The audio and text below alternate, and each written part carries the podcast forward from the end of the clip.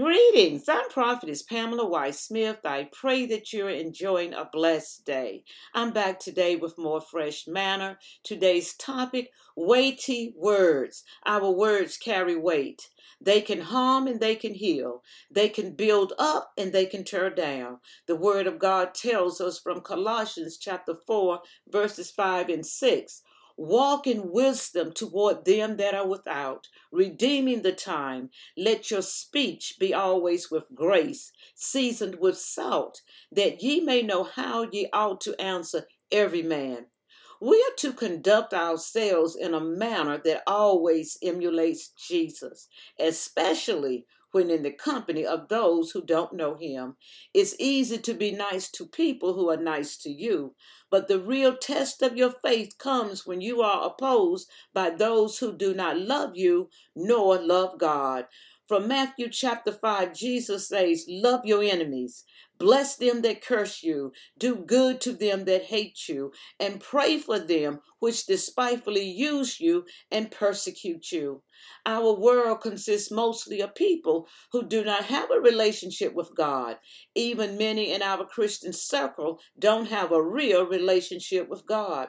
It's understandable when the world reviles you and demeans you, but when they who are supposed to be your Christian leaders and sisters and brothers in the Lord do the same, it can be disheartening. But blessed be our Lord. He knew of the problems we would encounter even before we were born. Therefore, he says from John chapter 16, these things I have spoken unto you. In me ye might have peace. In the world you shall have tribulation, but be of good cheer. I have overcome the world. In the world, we will experience trials and sufferings. Miseries will abound, but Jesus said, be of good cheer.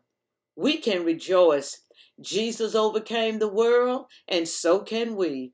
We are more than conquerors through Christ Jesus. God gave us his word to live by. He did not give his word just for us to memorize scriptures. To follow Jesus requires applying the word that we have memorized to our life. It's called obedience to the word of God. So the questions are, how do we walk in wisdom? How do we order our conversation with grace and have it seasoned with salt? The answer is in God's blueprint for our life, the Holy Bible. To walk in wisdom requires, first of all, esteeming the Lord. It's adoring and respecting him above everyone and everything. It is to worship God in the beauty of his holiness, to hold him in the highest regard. From Psalms 119, we learn the fear of the Lord is the beginning of wisdom. A good understanding have all they that do his commandments, and his praise endureth forever.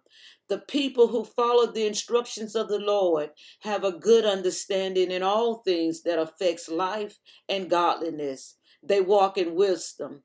They have insight into matters that others are unable to see. The wisdom of God is unprecedented.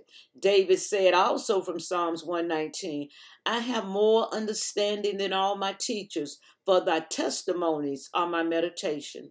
Meditating on the word of God both day and night brings about good success and prosperity. It gives wisdom. The preceptiveness of the righteous is good. The speech of a Christian should overflow with grace and be seasoned with salt. Our speech should show forth the compassion of God. Like salt, it should add flavor to the environment. A word spoken in season shifts the atmosphere, and God is glorified.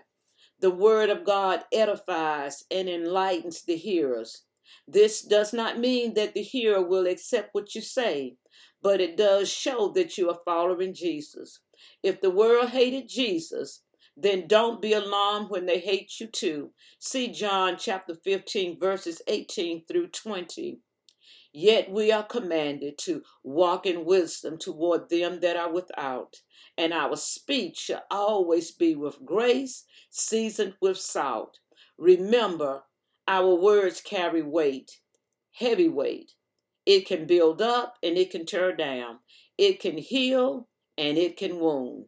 Let your conversation be spoken in love, filled with compassion and without deception, that the hearer may go away refreshed and not broken.